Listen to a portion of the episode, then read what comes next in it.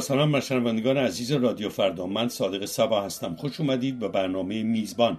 برنامه‌ای که در آن هر هفته یک چهره ایرانی پنج فرد مورد علاقه خود را به یک مهمانی شام دعوت می کند میزبان این هفته ما هوشنگ توزی است. آقای توزی نمایشنامه نویس کارگردان و بازیگر سینما و تئاتر است.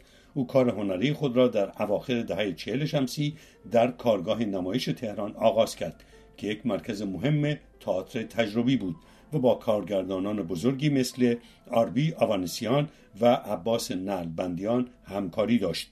او بعد از انقلاب با آمریکا مهاجرت کرد و پس از تعطیل شدن کارگاه نمایش در جریان انقلاب ایران در سال 79 میلادی به یاد آن گروه تئاتری کارگاه نمایش 79 را تأسیس کرد.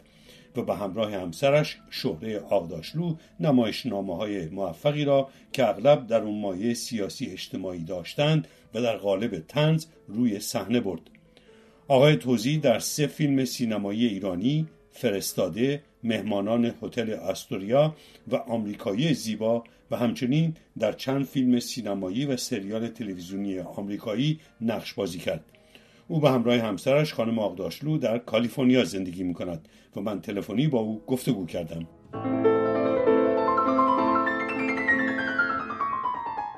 آقای هوشنگ توضیح خیلی خوش اومدید به برنامه میزبان. میشه در ابتدا لطفا به هم بگید که برای مهمانی شامتون می‌خوای از کدوم پنج نفر دعوت کنید؟ بله بعد از سلام. من این مهمانان عزیزم هستن آقای آنتوان چخوف نمایشنامه نویس و رمان نویس آقای عباس نلبندیان باز نمایشنامه نویس. آقای گابریل گارسیا مارکز نویسنده. آقای ابراهیم گلستان فیلمساز و نویسنده و مادر. من بعدا در مورد مهمونان می‌پرسم که یک به یک توضیح بدید که علاقتون به مهمونانتون چی هست ولی قبل از اون ده. اگه ممکنه به من بگید که آقای توضیح برای اینا می‌خواید چه موسیقی پخش کنید؟ از کنم خدمتتون که خب در مورد چخوف نمی‌دونم ولی مثلا گابریل گارسیا مارکز یه جور سالها در تبعید بود. ابراهیم گلستان همینطور. عباس نلبندیان اگر در, در وطنش بود ولی همچنان در غربت بود. و مادرم هم که همیشه در ایران بود ولی یک جورایی برای من یک شخصیت مجزا داشت. بنابراین آهنگی انتخاب کردم به نام کوچه بنفشه ها شعر آقای با صدای زیبای فرهاد مهراب و حال ما در روزهای آخر اسفند در نیم روز روشن وقتی بنفشه ها را با برگ و ریشه و پیوند و خاک در جعبه های کوچک چوبین جای می‌دهند. آقای توضیح حالا برمیگردیم به بله. مهمانانی که شما انتخاب کردید. در ابتدا گفتید انتون چخوف نمایش نام نویس و نویسنده روسی. توضیح بدید که چرا بله. شما به چخوف علاقمند هستید؟ چخوف در واقع می‌تونم بگم یه جور کتاب مقدس نمایشنامه نویس هاست چخوف معروفه که در مورد شخصیتاش پارتی بازی نمی‌کنه. ادبی تر بگم درباره شخصیت های نمایشی که خلق می‌کنه قضاوت نمی‌کنه. کسی رو بر کسی ترجیح نمیده. در واقع به همون اندازه که به شخصیت های مثلا بعد فرصت میده به شخصیت های مثلا خوبم همون فرصت رو میده.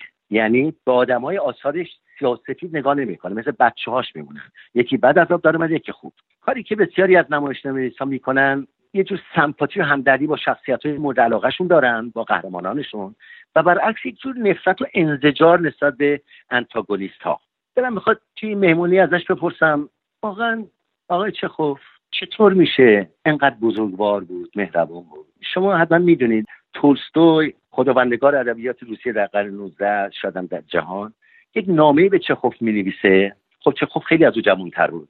تو این نامه بهش میگه که چخوف هنرمند تویی که در قصه نازنین؟ بزنی که در ابتدا هیچ نداشت در پایان همه چیز دادی. نه من که در آنا کار نینا بزنی که همه چیز داشت. زیبایی داشت ثروت داشت اصل و نسب داشت. در پایان همه چیز ازش گرفتم و کردمش زیر قطار در واقع یه جور هنر کارش بخشیدنه به نظر من.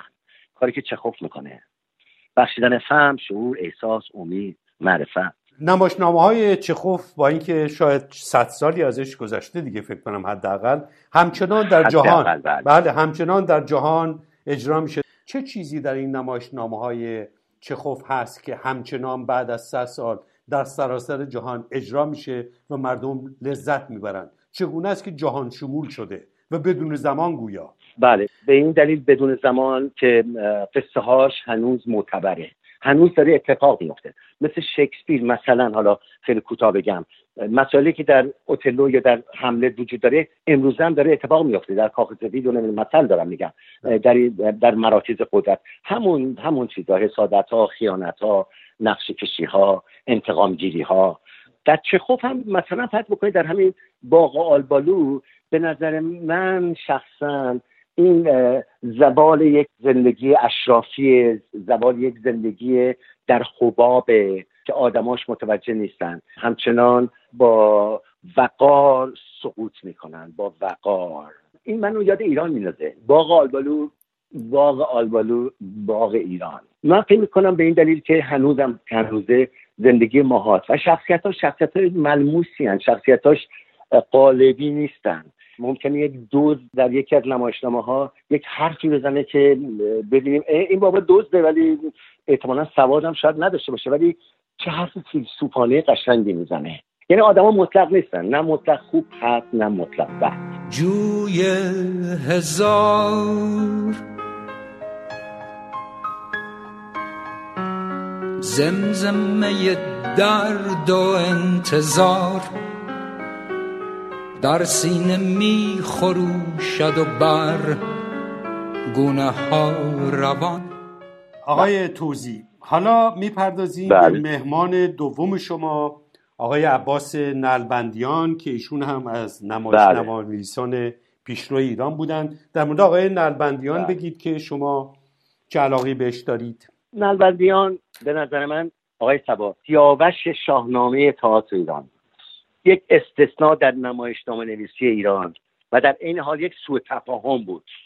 به نظر من حضورش تولدش در ایران و کارش اصلا یک به نظر من سوء تفاهم بود. قرار بود مثل که در این جای دیگه اتفاق بیفته ولی در ایران اتفاق افتاد. یعنی از زمانه خودش خیلی جلوتر بود؟ بسیار بسیار جلوتر بود. حتی اگر او می بود امروز هم می بود باز هم جلوتر بود. نمایشنامه نگاه می‌کنی و نمایشنامه که داره نوشته میشه الان. شما می‌دونید که عباس نرمندیان از یک طبقه بسیار پایین دست جامعه تهران میآمد. در دکه روزنامه فروشی پدرش تو خیابون شاگرد بود و مطالعه نه به اجبار بلکه نیاز روحیش بود واقعا. پنجره نفس کشیدنش تو اون فضای بسته بود. اون فضای بسته رو یادتون میاد تقریبا. فضای حقیر فیلم های فارسی استدن آگوشتی که بعضیاشون هم خیلی زیب... از نظر من خیلی خوشایند بودن.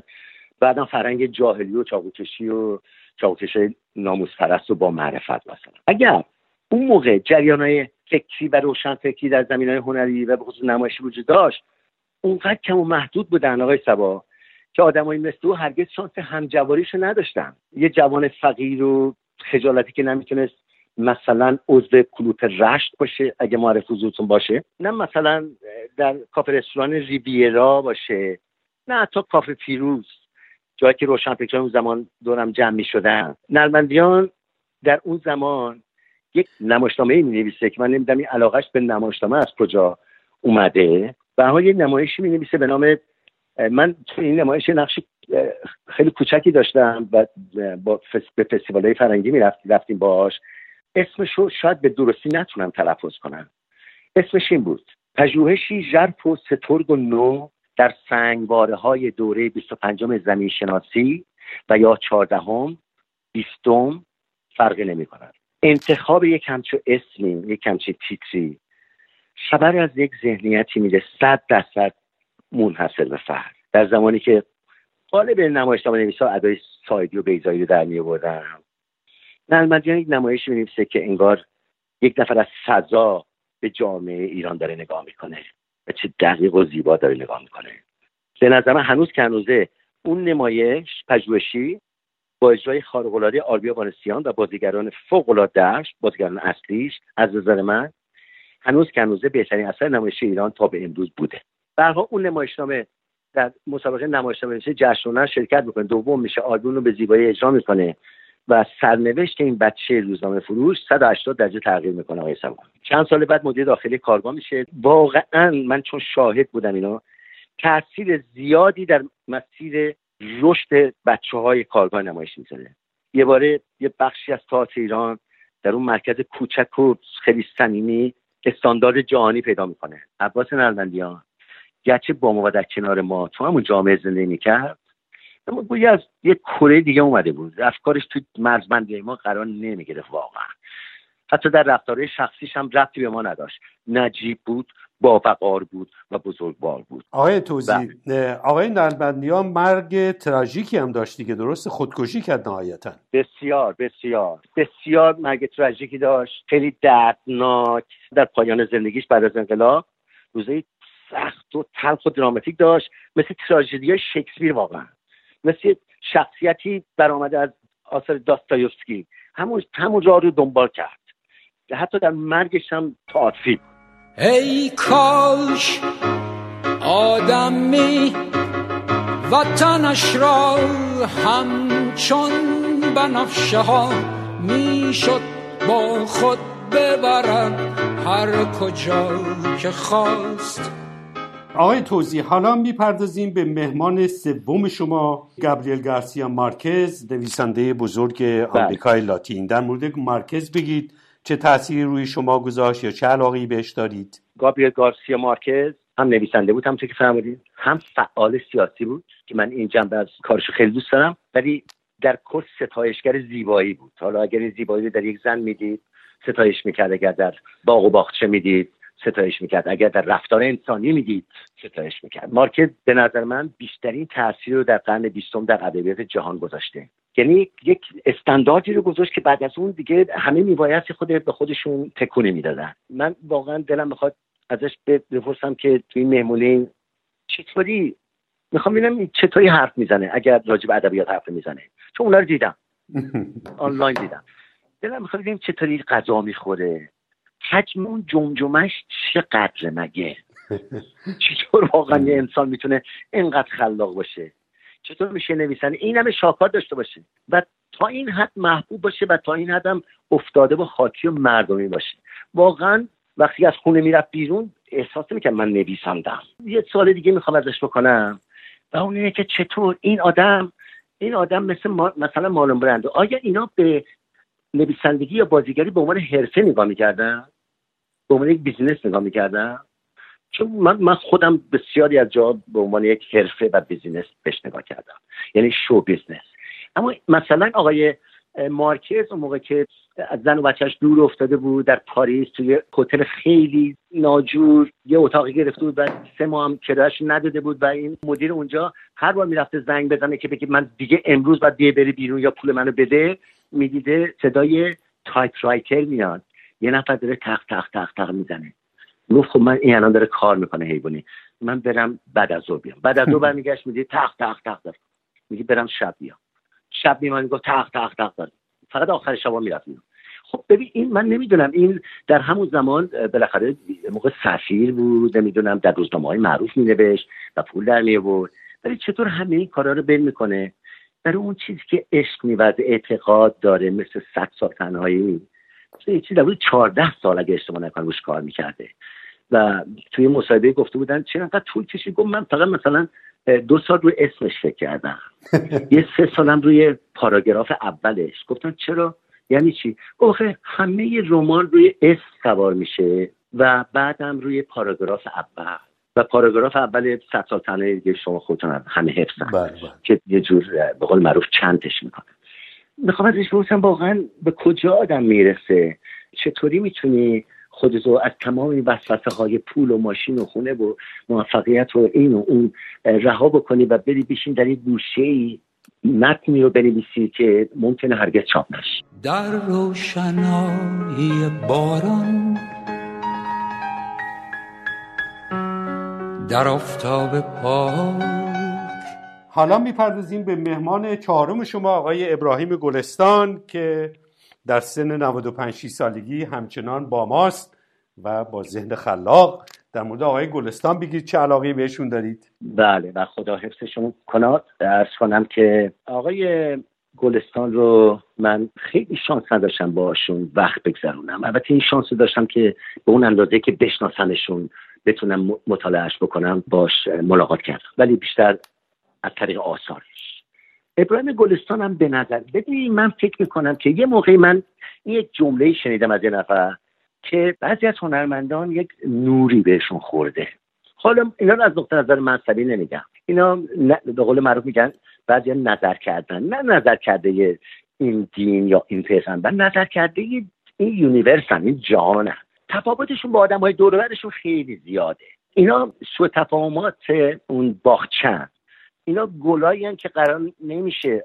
آخه اگر اونجا انقدر این خاک مساعد رشد و نمو اینا بود چرا بقیه نشدن؟ چرا ماها نشدیم؟ اینا از کدوم آب تغذیه کردن؟ اینا از کدوم خاک تغذیه کردن؟ ابراهیم گلستان به نظر من یک کمچه شخصیه. من اینو می‌خوام خیلی چیز نباشم به قول معروف کلیشه نباشم. بگم که من یک مصاحبه ایشون کردم. یک مصاحبه کردم به نام نوشتن با دوربین. اولا این اسم چقدر معنی داره؟ یعنی سینما رو با همین تیتر تعریف شده. چون آدم سینما رو با قلم نمی نویسه سینما رو با دوربین می نویسن به حال آقای ابراهیم گلستان اولین فیلمی که در ایران دیدم و شوت شدم یهو در کنار اون همه کارهای دیگه که حالا نمی‌خوام ارزش گذاری کنم روشون همش لازم بودن. اون موقع یهو خشت و آینه رو می‌سازه که من می‌بینم در درجه اول به عنوان یک بازیگر بهش نگاه می‌کردم چه جالب! این بازیگرها چرا صدا سازی نمی‌کنن؟ چرا به خودشون اهمیت نمیدن؟ چرا انقدر واقعی؟ اینا واقعا بازیگرن. یا اینا رو از تو کوچه خیابون برش در که همه بازیگر بودن. برعکس کار آقای کیارستمی که نابازیگر استفاده می‌کرد یا بازیگر بودن. اونجا نظر من بهش جذب شد و به خصوص وقتی طرز فیلم برداری دیدم دیدم فرق می‌کنه با اون شکل به قول معروف میگن بیخ دیواری. هنرپیشه می‌زنن کنار دیوار یه نورم روش میندازن سایه هنرپیشه رو دیوار شدید اونجا هست. عمق نداره صحنه و این هم داره دیالوگ میگه. اون موقع که البته یک دو سه میشمردن بعدا دیالوگ میذاشن روش. این آدم در حجم خودش هم جا نمی‌گیره به نظر من. یکی از ارزش های بالای این آقای ابراهیم گلستان فقط در کاراش نیست.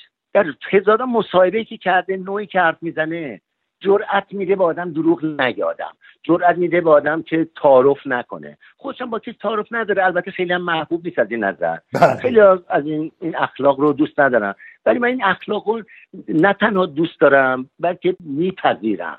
آرزو می‌کنم این اخلاق نهادینه بشه بین همه. دیگه اینقدر تعارف نکنیم. حرفمون رو بزنیم دیگه. به حال او هم یکی از بزرگان این جامعه است و من ارادت خاصی دارم. من اصلا این کلمه رو می‌خوام پس بگیرم خیلی دوستش دارم. بسیار میپسندمش در روزهای آخر اسفند در نیم روز روشن وقتی بنفشه ها را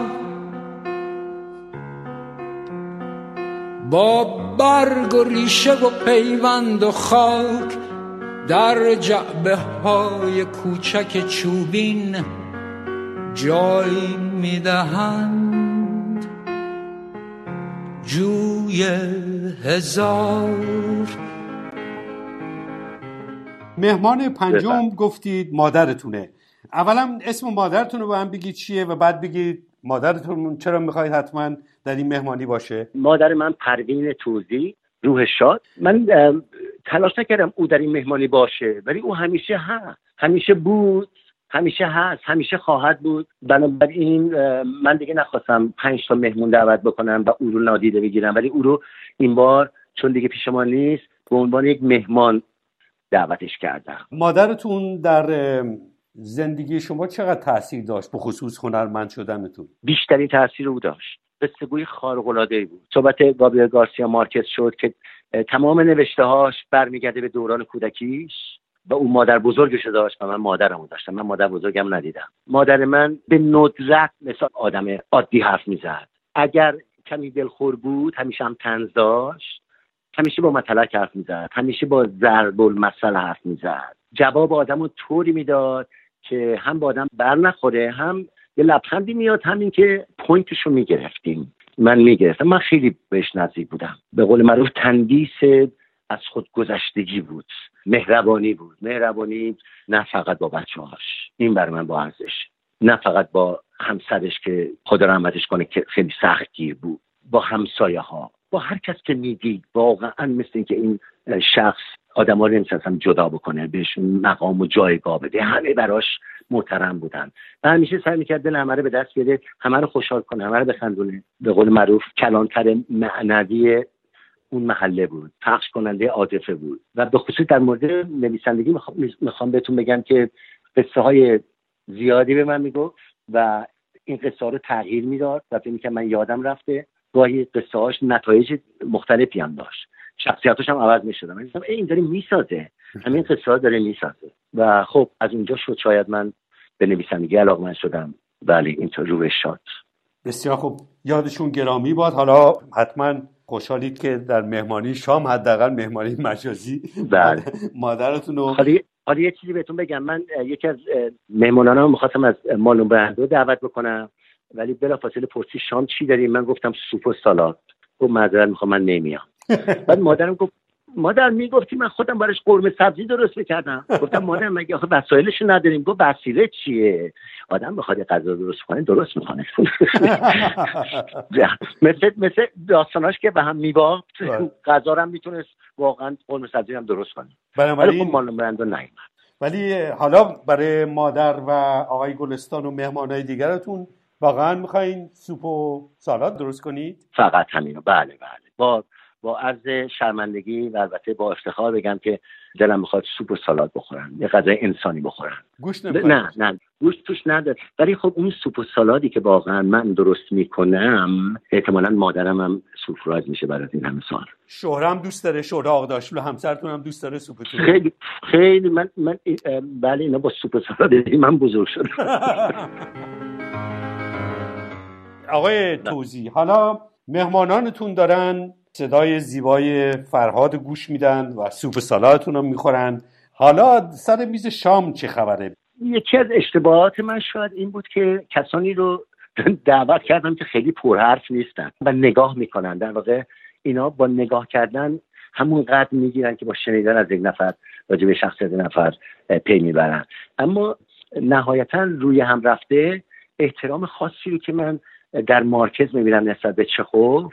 برام خیلی جالبه و خود چخوف که اصلا انگار نه انگار این نویسنده است یا هنرمنده. واقعا اونجا مثل یک آدم نشسته و چقدر با وقار و چون چخوف اون مجلسه میکروفون دستش نمی‌گیره همینطوری حرف بزنه. فکر می‌کنید که آقای گلستان از نلبندیان خوشش بیاد؟ به نظر من صد درصد میاد. در اینکه هم جنس خودشه. هر دو یه مسیر خاص و مستقل خودشون چطور میشه آقای گلستان از نلبندیان خوشش نیاد؟ اگر احیانا گلستان به دلیل تیزبینیاش نگاه متفاوتی از من به عباس نلبندیان داره بیشک اون مسئله تکنیکیه. ولی مطمئنم که او همین نظر رو داره که نلبندیان اگر نه بهترین یکی از بهترین های جامعه ایران بوده. آقای توزی این مهمانانی که شما دارید همه از بزرگان اهل قلم و مادر مهربانتون پیش شما هست. من فکر نمی کنم مهمونیتون حالاله ها تموم بشه. امیدوارم به اندازه کافی سوپ سالاد درست کرده باشین که اینا اگه تا صبح با هم حرف زدیم بله، بله. داشته باشید. به حال. امیدوارم که به شما و مهمانانتون خیلی خوش بگذره در مهمانی شما. وقت برنامه ما داره تموم میشه. آقای هوشنگ توزی خیلی ممنونم. که در برنامه میزبان شرکت کردید. خواهش می‌کنم ممنون و سپاس از دعوتتون. هی کاش آدم وطنش را همچون بنفشه ها می‌شد با خود ببرد هر کجا که خواست.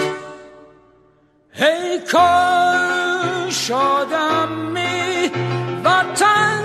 وطنش را هم چون بنفشه ها می‌شد با خود ببرد هر کجا که خواست.